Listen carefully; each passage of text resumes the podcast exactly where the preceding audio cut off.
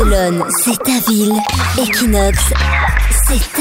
Les news de Barcelone sur Equinox Radio. Il y a souvent des polémiques autour euh, du zoo de Barcelone et maintenant il y a une pétition autour. Eh bien, vers un zoo sans éléphants, c'est la demande d'une pétition via la plateforme Pro qui a été rédigée à l'attention de la mairie de Barcelone.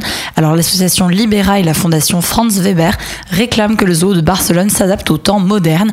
Alors, Leonardo Anselmi, le célèbre animaliste, estime qu'il n'existe pas de zoo dans le monde où l'on puisse donner aux éléphants un stade de bien-être. Alors, l'initiative a été approuvée par Ada Colau, la maire de Barcelone, qui rappelle que pour construire les zoos du futur, toutes les initiatives sont les bienvenues.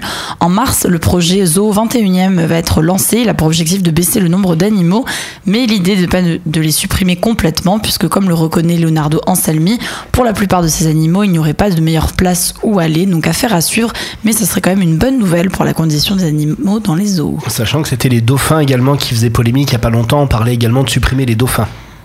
Tout à fait, c'est ça. C'est encore euh, en cours hein, parce que évidemment la question, ça serait de où les mettre en fait si on les élimine du zoo de Barcelone. Barcelone, c'est ta ville. Equinox, c'est ta radio.